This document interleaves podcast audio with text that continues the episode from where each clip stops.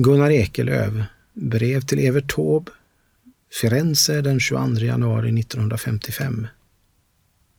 Kära Evert. Vi får våra tidningar i den mest absoluta oordning. Häromdagen hade vi den 19, sen kom den 7, 9 etc. och nu idag den 2. Och så läste vi, jag och Ingrid, ditt verkligt inspirerade brev till Hemingway och skrattade och njöt. Och klupp, som Bull brukade säga ur. Du är en ljuspunkt i folkhemmet, vilket jag inte vill tillbaka till men måste. Jag förmodar att en sådan där sak inte begrips av andra än sådana som har varit utanför paragrafridån. Och varför kunde det inte finnas en lag på att alla maktsugna och intrigglada fjäskpojkar, gamla eller unga, kunde skickas på en tur utan uppdrag? Vi hälsar dig från Santa Maria Novella och mycket annat.